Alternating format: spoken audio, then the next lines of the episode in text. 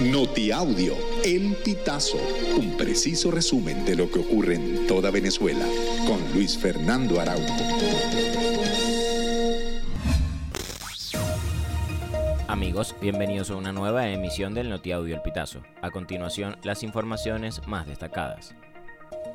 Nicolás Maduro condiciona celebrar elecciones en 2024 al levantamiento de sanciones por parte de Estados Unidos. Ellos hablan elecciones libres en Venezuela. Claro que sí. 2024, claro que sí. Y nosotros decimos, elecciones libres en Venezuela. Sí, como siempre. Pero en esta oportunidad, elecciones libres de sanciones contra la economía, contra la sociedad, contra el país.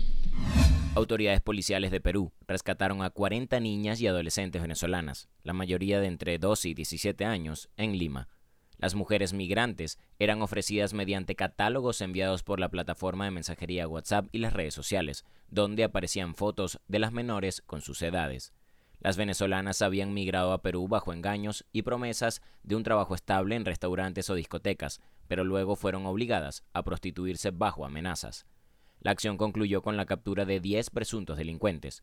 Según la policía, los detenidos integran una facción del tren de Aragua, denominada Los Hijos de Dios, que opera en el país andino desde 2021.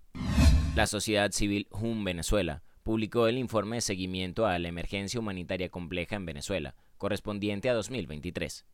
En esta se detalla principalmente que el número de personas con necesidades críticas aumentó en más de un millón entre 2022 y 2023. Los resultados indican que hasta noviembre de 2023, unas 400.000 personas se sumaron a la población en necesidad estimada en 2022, llegando a 20.1 millones, de las cuales 14.2 millones presentaron necesidades críticas y 4.2 millones necesidades severas. Respecto a las condiciones de vida, las evaluaciones arrojaron que 69.6% de la población se encontraba en pobreza multidimensional, con una media de 102.5 dólares de ingresos al mes. Amigos, y hasta acá llegamos con esta emisión del Notiaudio El Pitazo. Narró para ustedes Luis Fernando Araujo.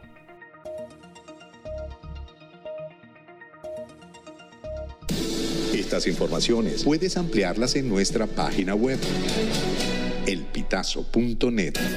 También recibimos tus denuncias vía SMS o WhatsApp a través del 0414-230-2934.